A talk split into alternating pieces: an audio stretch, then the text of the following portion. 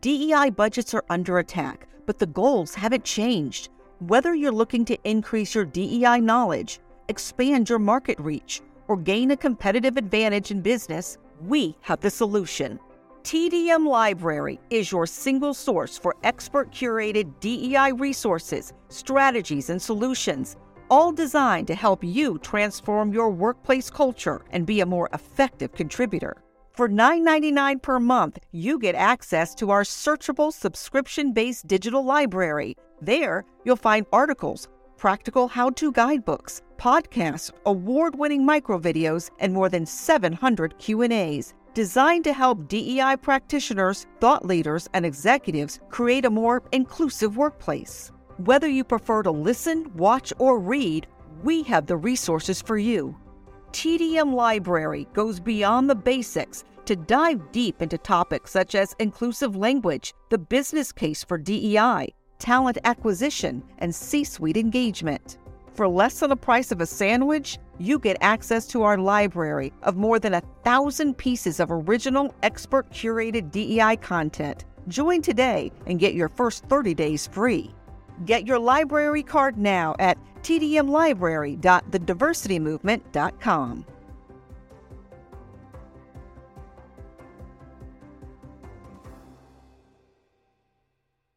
Hey everyone, this is Jason Gillikin, executive producer of the DT podcast and CEO of Earfluence. And before we get the show started, just a quick note today's guests are completely raw and unfiltered, so this one's explicit with a capital E. So if you're not into that, or if you have kids around, you might want to skip this one for now.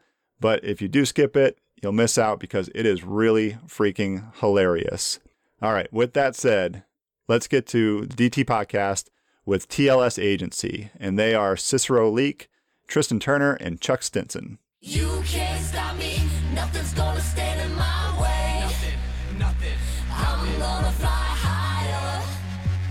I'm gonna fly higher. Higher. Well, guys, welcome to the Donald Thompson podcast, and I'm excited to have uh, Mr. Tristan Turner Cicero Leak, and Chuck Stinson. And these guys are the uh, TLS group in the representation business in the entertainment space for many years. And more recently, have expanded their portfolio to really look at the holistic value proposition for their clients, both in terms of media opportunities, marketing opportunities, all kinds of different things like that. But more specifically, are creating opportunities for athletes at HBCUs from underrepresented organizations to make sure that they get high quality representation as they continue to chase their dreams. So, gentlemen, thank you guys for spending some time, and I appreciate you guys joining us today. Thanks, Thanks for having us. So, to get things started and just jump into the, the conversation, Cicero, kick uh-huh. us off with why you started out becoming an agent. Take us a little bit on that journey. Well, it was, it was well, it's a few stories, but I'll, I'll, I'll give you kind of well, I can say the short version, but I mean, it kind of goes back to when I executive produced a documentary called Welcome to Durham years ago. And That was kind of what led me into the entertainment industry. And I remember after it was done, and because I was the one that went out and got the deal for the movie.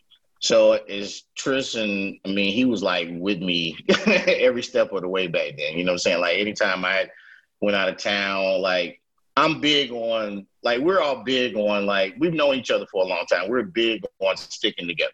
You know what I'm saying? Like we're we're we're we're big on that. We've known each other since high school and we always include each other in everything that we do. You know what I'm saying? So, but it came from then. So one of the other producers on the documentary was like, Cicero, you're like that guy on uh, Entourage, Ari Gold. That's what you do. You know what I'm saying? So I look, you know, I watched the TV show and I was like, yeah, I am like that motherfucker. Yeah, I am like. You know what I'm saying? That is me. You know what I'm saying? so then, you know, it kind of goes back. So Tris was making a transition from finance to a new space, and we kind of got together and was like, let's start. I was like, Tris, I have all these contacts in Hollywood that I've used to try to sell this damn movie. Like, why waste them? You know what I'm saying? Like, you know, because I went everywhere trying to damn sell that damn movie, you know, to every and like I tried to knock down every door. So I, I knew everybody, like every network and production company and record label, and you know, it was just crazy. So it was just like, damn, my fucking Rolodex is pretty awesome right now. You know I'm saying? I can get anybody on the phone, but I don't have nothing to talk to them about no more. You know, let's get into representation. So Tristan and I got together and was like, okay, let's let's start this. And and Tristan, how did you make that decision? Give a little background on your vision of connecting with Cicero, not just as friends, but taking that business journey together. Well, as they'll tell you, for lack of a better term, I'm kind of like the live wire of the crew. So uh, one of the main reasons why Cicero wanted me around is because if we were somewhere where we needed some energy, I was just naturally going to provide it. And then, you know, that coupled with a big marketing background as well, you know, I've just been have been doing marketing before I knew I was doing marketing. Next thing I know, it's like, oh shit, that's what I'm doing. I'm doing marketing. It just really made sense. And you know, there's an old saying that says you shouldn't work with friends. However, we disagree. You know, you see three of us right here together. Like Cicero said, we've known each other since high school. As long as your friends aren't just like you, it works. And his strengths complement my strengths, and my weaknesses, you know, he fills in the gaps there, and vice versa. So it just really makes sense. And it made sense for us to um, really take things to the next level. So, yeah, I mean, we just took it from there. And no, that's good stuff. Now, who did you, who was the first client that you that you signed? Uh, it was Kid and Play. Yeah, it was Kid and Play. It was Kid and Play. it was really play, and then yeah. we got kid after that. You know what I'm saying? Like collectively, because I already knew play was involved with the documentary. Uh, I hired him to direct because he was living in Durham. So I had a relationship with him through that. And then I was just like, okay, well, he's sitting in Durham and everybody knows the hell he is. And so let me try to sign this moment. You know what I'm saying? So he was like, I'm on board. And the next thing you know, he was like, well, Kid wants to, you know, you to, you know, work with you as well. So a couple months later, we signed Kid and then the rest was history. Oh, that's awesome. Now, you guys were working for a while, and then Chuck, you came on board to do the sports, or you've always been in the picture and we just hadn't hadn't met yet. Give me kind of your relationship and, and as growing the agency.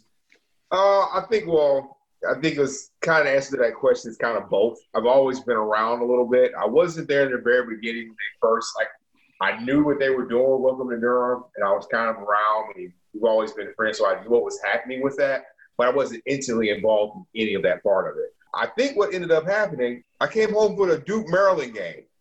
And I had I had cops and tickets, and we yep. just got talking about it. And he was like, you know, this thing's kicking off, it's pushing off.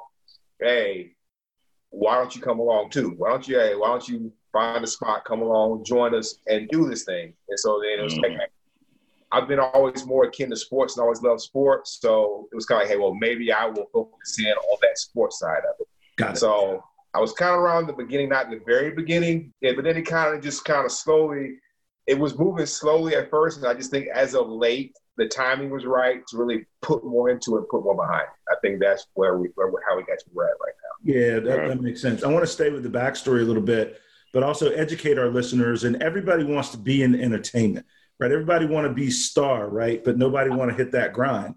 What would you say to people that want to be in the entertainment business, be on, be an agent, be on the business side of entertainment when they're thinking about if they have what it takes to do what you guys do to win in this game? What kind of advice would you give them? Well, I mean, I would say do your research. You know what I'm saying? No, no, this is what you want to get into because I mean, it's not an easy thing, and it, it, you know, it's not an overnight thing. But the biggest thing with me, Don, and as you well know, you know, with us working together, is that you know, when you go out here and you're you're representing someone, you have to do what you say you're going to do. You know what I'm saying? If you make promises to people and say, okay, well, I'm able to do this and we're going to try to do this. Of course, you know, some things in the end don't work out, but if you're going to say, okay, because they're putting their career in your hands, you know what I'm saying? That's very important. Just don't go into this blindly and say, okay, well, I want to represent celebrities or I want to, you know, I mean, really do your research and you know read up on you know what it takes to to to make you know what people have done in the past to make this, and that's what I did. You know, I'm saying I brushed up on agents that you know came before me, black agents, and I met with some as well to kind of talk to them and see what they went through over the years and what it took for them to make it as well. So, I mean, yeah, we did jump in. Tris and I did jump into this blindly, kind of. It was like, you know, we put our feet to the fire. It was like, shit. But we made a lot of mistakes in the beginning. You know what I'm saying? Because representing, yeah. you know, representing celebrities is hard. You know what I'm saying? Like they Mm-hmm. really, you know, they They're you know, needy. personalities. Yeah, they need Their personalities. They needy. You know, can be hard to You, you worried about who listening? Tell the truth. They know. so you have to kind of adjust to that. You know what I'm saying? You have to, you know, but you have to really do, like I said, you have to do your research. You have to really figure out if this is what you, you really want to do and go from there. Yeah, that's good stuff. Yeah, Tristan? we, Yeah. we learned a lot. We learned a lot in that fire. You know, fire makes a lot of things stronger and it melts other things. It definitely made us stronger. You know, we definitely and so it, it made us stronger. We, you know, like Cicero said, we we fucked up.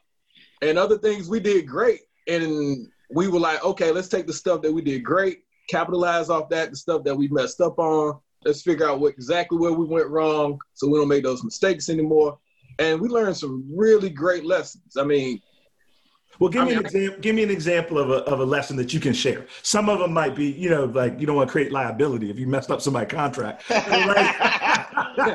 But, what are, but, but what are some what are some uh, lessons that you could that you could share on the way on the come Yeah. up? So, so thankfully that never happened. One lesson for sure is just being careful, really careful who we deal with. We were working with a promoter with Kid and Play. Um, it was their 20th anniversary, I want to say, yeah, Uh, it yeah, uh, um, yeah. or 25th. Yeah, so that was the 20th. Yeah, yeah. They were going on. They were. They, they went on tour. So we were working with the promoter, and uh, I take this on me for sure. I mean, having worked with promoters, I should have known look out for janky promoters. Like, God, and you talk about a janky promoter, man. Like, he fit the bill up and down, bruh. He fit the bill, but we were just so wrapped up in the moment, the possibilities of things that could happen and go on. Now, a lot of good things come out of it. Like, we were able to book Kid and Play for George Lopez when um, Lopez Tonight when he had his nighttime talk show, and we made a ton of connects off that. Did some pitches with a few stations and networks off of that as well.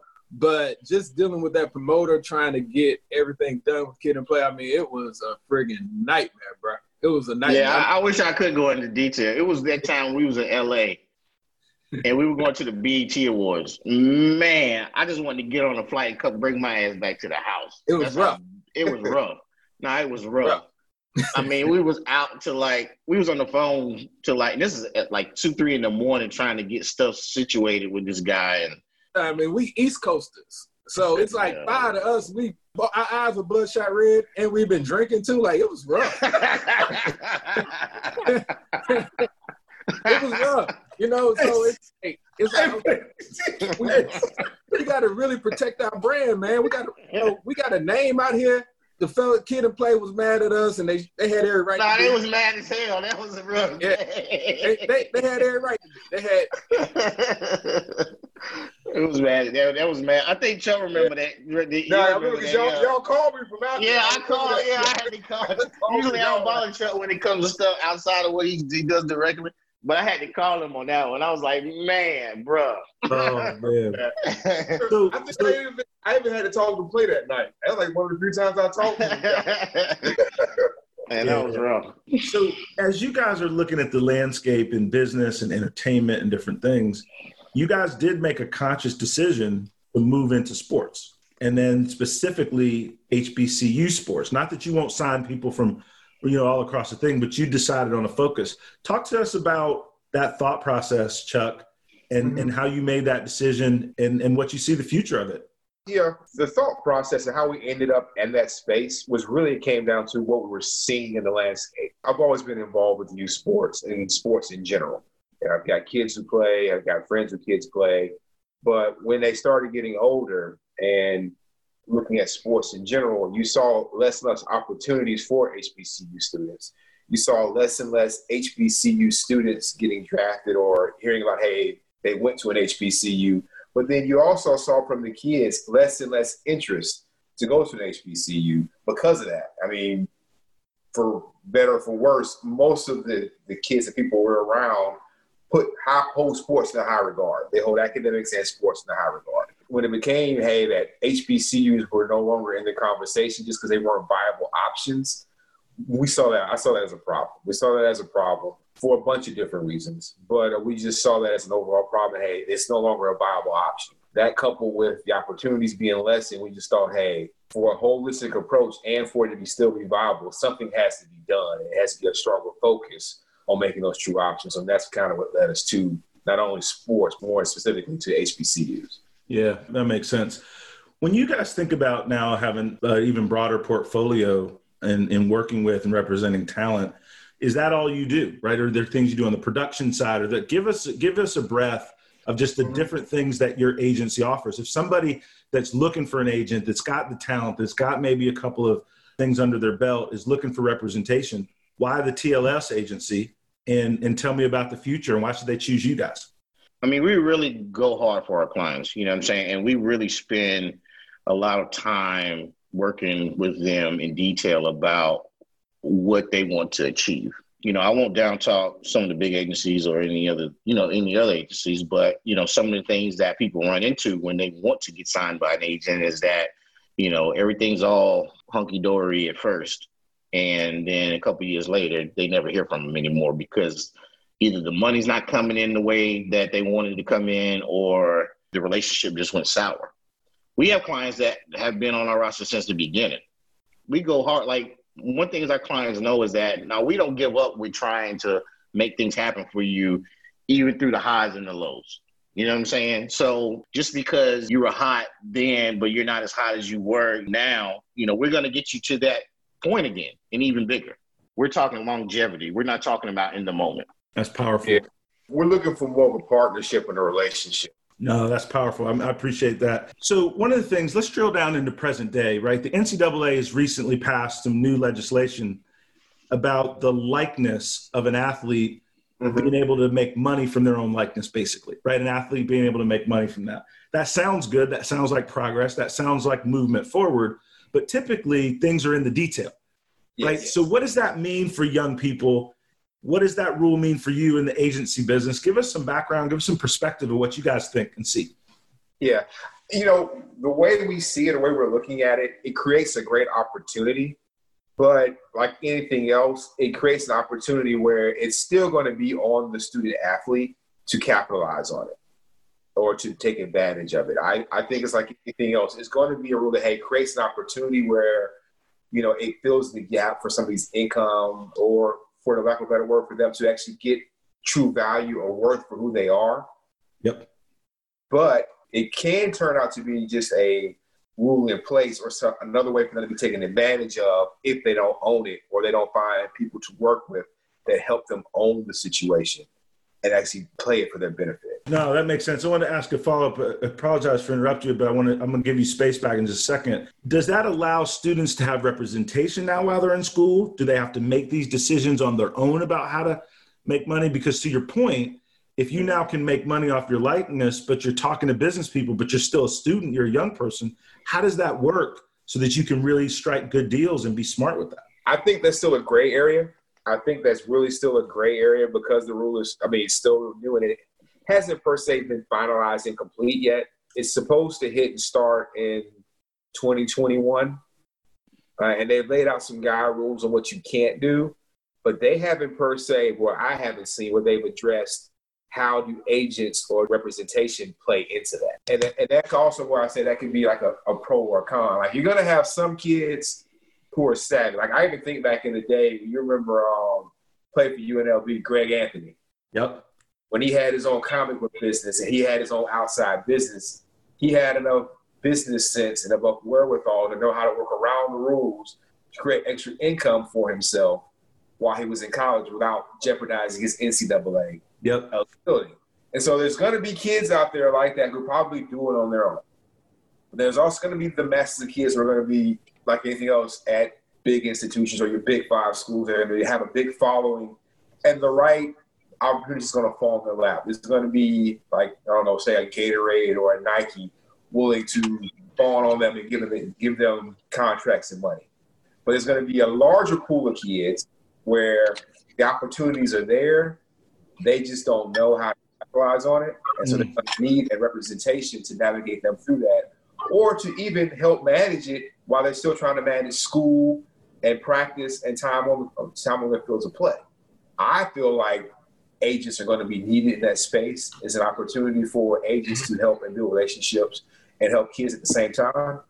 But I don't think the rule has been solidified or clarified enough for me or anybody else to say right now how it's going to work. Yeah, one of the things I would say, just as we, you know, partner together and think about the future and, and how to chase ideas, you know, a lot of times that creates a great opportunity to create blueprints for people, right? Like even such things as uh, social media marketing training for young athletes, right? How to monetize your business. And so that may be something we ought to kick it offline and figure yeah. out how to take marketing savvy, agent savvy, and create the playbook and we might not want to put this out on wax. This might just be between. No, yeah. we've already yeah. we've already no, we've already kind of talked about that because just big thing is like, no, bro, we need to be ahead of the curve on this. We can't yeah. wait till somebody else, you know, gets in on mm-hmm. this, and then we're trying to play catch up. Like this is the time just to stay ahead of it. So no, we've we've already had those conversations. No, that makes sense. Cicero, let's let's change topics, and, and I'll start with you first, and and come back. And it's been on my mind and brain, and and obviously with you guys also, there's a lot going on in our country from a race standpoint. There's a lot going on as African Americans in general, as African American men in particular, as we think about the relationship between the communities of color and the police, uh, the systemic racism that exists.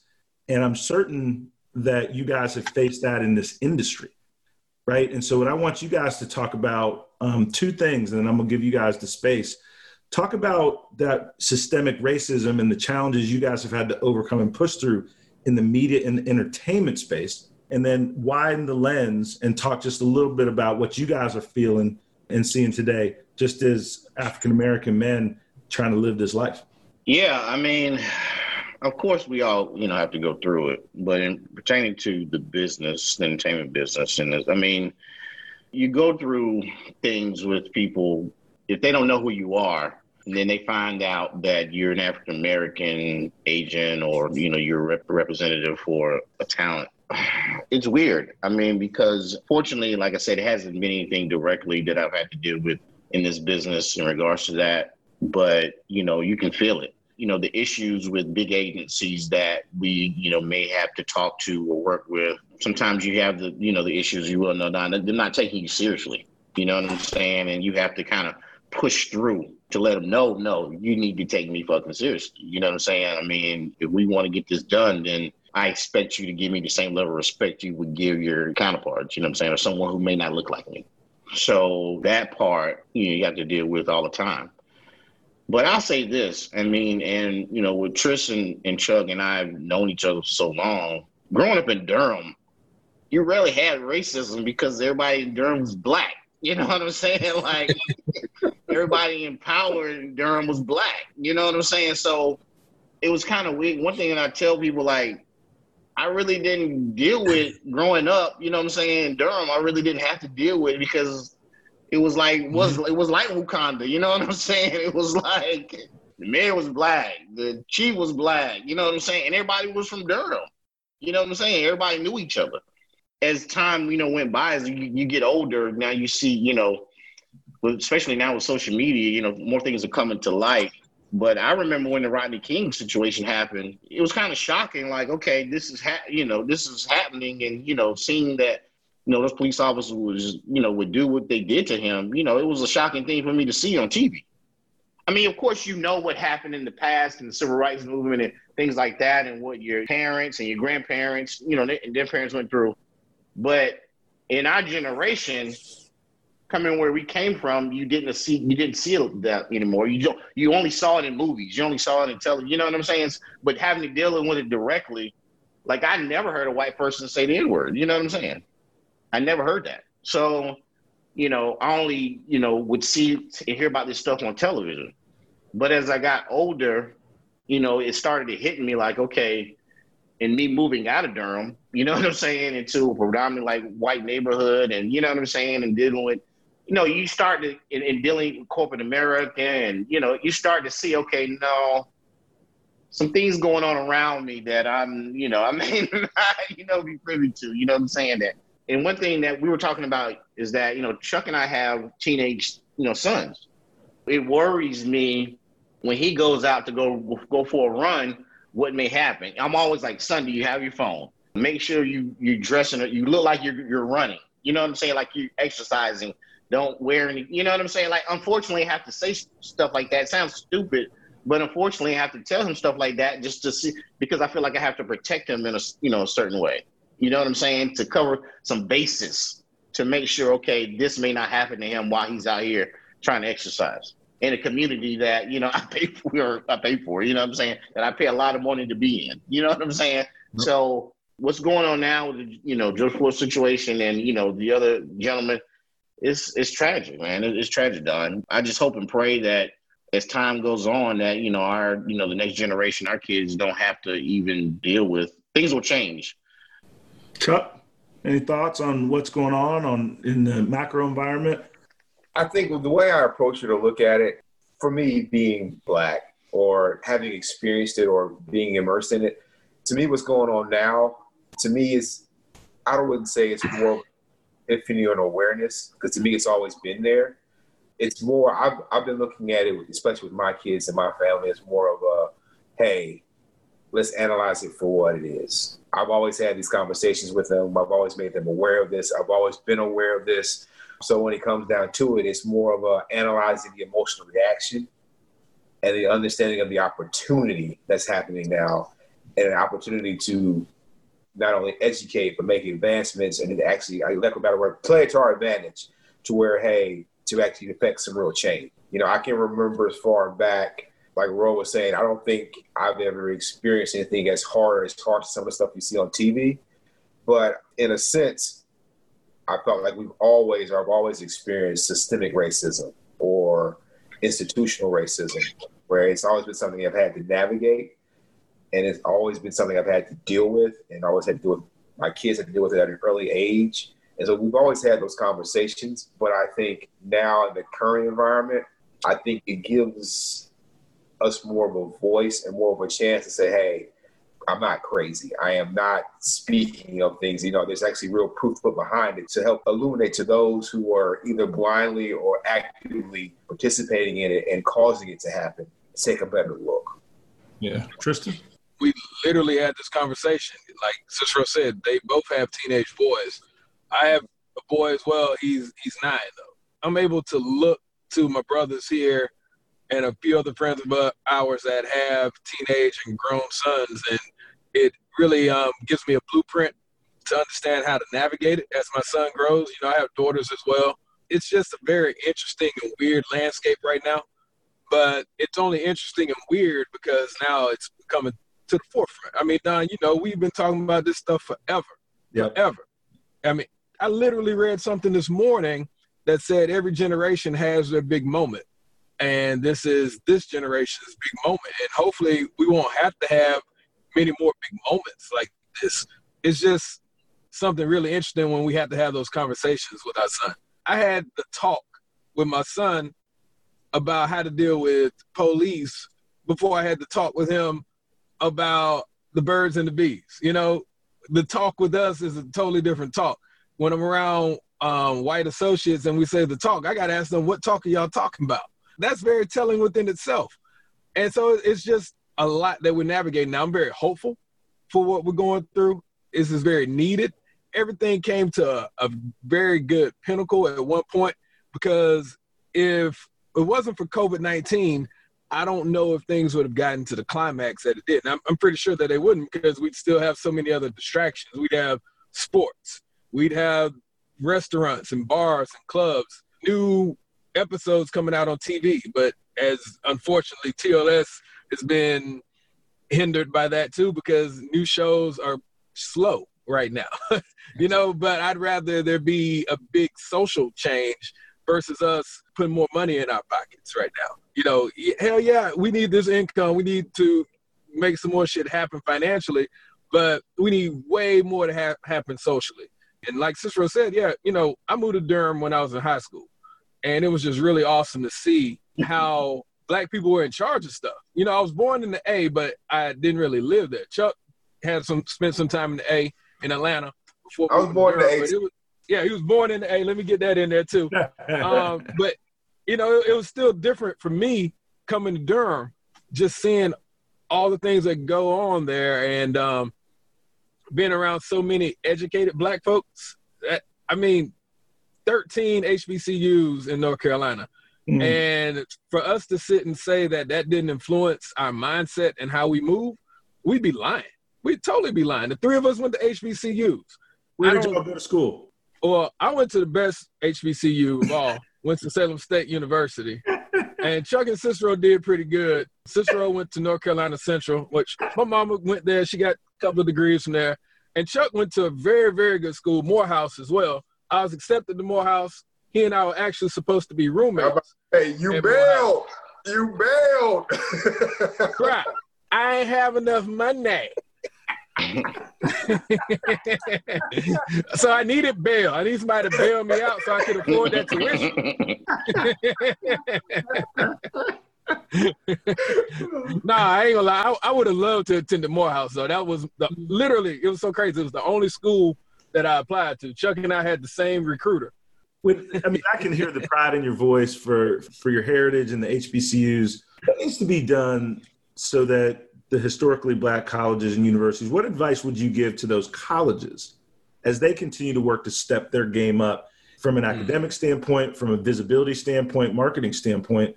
Because a lot of very successful, great leaders and PhDs and athletes, but there's still this stigma now that the education is not as good, is not as strong. What can be done to kind of raise that profile?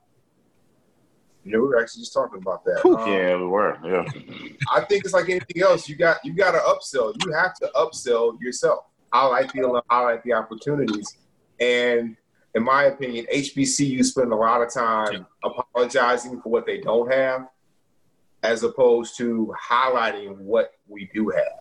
Mm. So I'm, yeah. I'm gonna interrupt you and I'm gonna give you the mic back. Spending too much time apologizing for what they don't have versus highlighting what we do have. And yes. I think that is wisdom both in the question that I asked you, but also in success in general, right? Because most people think about what they're lacking versus building a game plan with the tools they have today, with the goals that they want right now.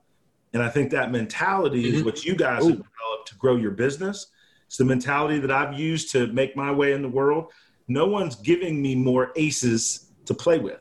I've got to win with the cards I've got in the moment that I'm in today. That mindset is what I try to get into my kids, the people that I work with, the partners that I select, is that the world isn't fair because you hope it to be. You got to create fairness, right? the only way you create success and fairness is through winning.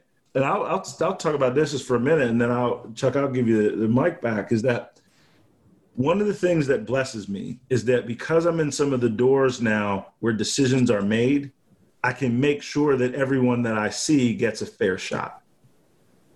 That's cool. Therefore, the more doors you're in, the more you can create influence because you can make sure that this resume that may be of a person of color that somebody would naturally just put over here because the university didn't have the same pedigree then I'm sitting in the boardroom and saying, you know what, we should probably test the applicants.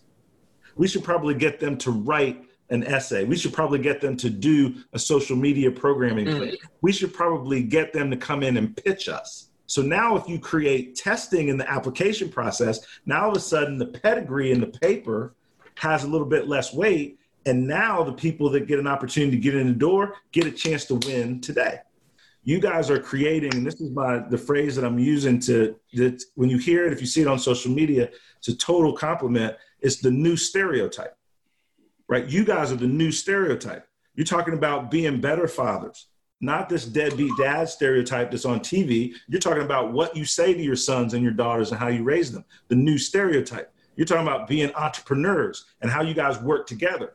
You decided that all of the things about friends not working together wasn't for you, that was for somebody else, but y'all were going to rock together. And the new stereotype is how do we think on our own to get the dreams and goals that we have? And so I've got one or two more questions, but I wanted to throw that in because like we see each other, but a lot of times I don't get to let y'all know how I appreciate y'all and what you're doing and then I'm cheering for you, and then other people are cheering for you. Because we're so much on our grind, sometimes I don't get a chance to say, Cicero, man, I'm cheering for you. Tristian, I'm pulling for you. Chuck, I'm pulling for you. And the the thing that is really important as we kind of go through this thing, this transformation in the world together, is we all need each other more than we ever have. Because this thing is crazy out there right now. Mm. And the only way it's going to push through to that winning mentality to really create that transformation is that we lean on each other quickly when we need each other and we kind of put away the ego that keeps us from asking for help and open up ourselves and say, you know what? Can Don help me do that? Can Cicero help me do that? Right? Can George help me do that? So that we stay strong together and keep it and keep it pushing. And so, you know, the the last thing I wanted you guys to do is just share with our audience anything that's on your mind, whether it's macro event, whether it's something that's going on with your agency that I didn't ask or get to. What didn't I ask you that you would like to talk about? Well, while we ponder that, Don, I, I definitely want to say we're cheering for you too, brother. I appreciate it. Yeah. you know, Issa Rae made the statement popular. I'm rooting for everybody black. You know, and I'm not gonna be apologetic and say that doesn't mean I'm not rooting for white people. exactly. Hey, I'm hey, rooting for everybody black. hey Don, can I share, can I share the story how you left me outside the Staples Center? Uh, When we bought a them good scout story. tickets. yeah, we got those tickets, and you left me outside the Staples My ticket didn't say the same thing as yours. I was mad as hell. hey, look. So me, Don, and Tuck. So D- Don knows Tuck too, because Tuck came. Me and Don went in L.A. for some meetings. We had to meet with OWN and uh, Magical Elves or whatever. I'm like, Don, I'm going to meet with my boy Courtney. You know, where's ESPN? We're gonna go catch a Clippers game. So Don was like, okay, cool. I'll go with you. I was like, all right, cool. So we get to the venue and we buy tickets from a scalper. so scalping is, is not illegal in the state of North Carolina. It's legal, you know what I'm saying? But it is in Right. in California. So I didn't know that. You know what I'm saying? But the guy was acting all shady. So I'm like, he was like, come around the corner and buy the tickets. And I'm like, what the fuck are you talking about? I was like, why? You know what I'm saying? Like, in North Carolina, you can do the shit right in front of the venue and then you walk right in. You know what I'm saying? Right. The dude was acting all shady and shit. So finally, you know, we get the tickets and we're about to go in. So the guy, he scans Don's ticket, he scans Tuck's ticket, and he scans my ticket. He's like, no, you can't walk in with them. you gotta go to the other gate. Your, t- your seat is way up in the rafters.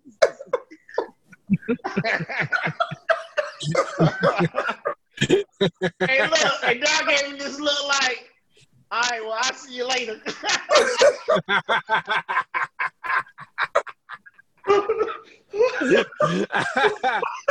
Ah, s- Poor man. I was so Support. mad. I was so mad. hey, hey, but Hey, you look. supported that black business. of Hey, the scout. Look. you know what I'm saying? but you know, but Trish, you know how we do. I was like, okay, I'm gonna fix y'all motherfuckers. I was like, I'm gonna find y'all. and they were all, they were where were you at in some restaurant, You're in the VIP rise, restaurant. in the VIP, yeah, eating and shit. You know what I'm saying? Watching the game with the feet up, relaxing. And I was like, bro, that was the first time I ever I put my head down and just walked. I just so somehow I got up there, and I don't know how. It's like somebody helped me. I don't even know how I got up there without having Oh that ticket. god! That It's like I put my I put my head down. I was just like, and like I was the head of security of, and got and got up there. oh, And, was- and they have been eating and, and relaxing and, and you know what I'm saying? La- They didn't even know each other, and they were just eating and relaxing. they look like three old, three old buddies eating and drinking and relaxing while I'm trying to figure out how to get up there. I'm crying. okay, wait, wait, wait. One more. So we go, we go to the meeting at OWN, right? And so we go sit in the offices, and the client is sitting there. I'm sitting there. Cicero's sitting there, and Oprah's team is late. They're like Yeah. 20 minutes late. Like, Yeah. And I'm looking at my watch, and I'm a business guy, right? And I'm I'm a little big shot, right? So I'm like, they're like, what the what, Cicero? What the hell is going on, Cicero? They're 20 minutes late. Cicero looks at me and goes, Hey man, in North Carolina, you matter. We're in LA. he said, We're in LA and nobody gives a shit about you in LA. I was like, Don, chill, man. Yeah, like, yeah. it is what it is. Yeah, Oh my God! I was like, that makes- I said, I said that makes sense. Oh my gosh, man! I, I Yeah, that have was- forgot about that, man. Oh my Gotta God! go. Oh my God! But uh, Stories all right, so, yeah, we had to get. The I had to get the that book- story in. I had to get that story in uh, before we got off. That- Yeah, hey, yeah, look. yeah. That is crazy. Well, look, guys, uh, I've enjoyed y'all, and uh, Yep. make sure that we that we keep in touch on the real. And if I can be helpful, I need you guys to reach out to me and let me know how I can be helpful. Now we got you. We're all we're all teammates. Oh. So now we got you. You can't stop me. Nothing's gonna stand in my way.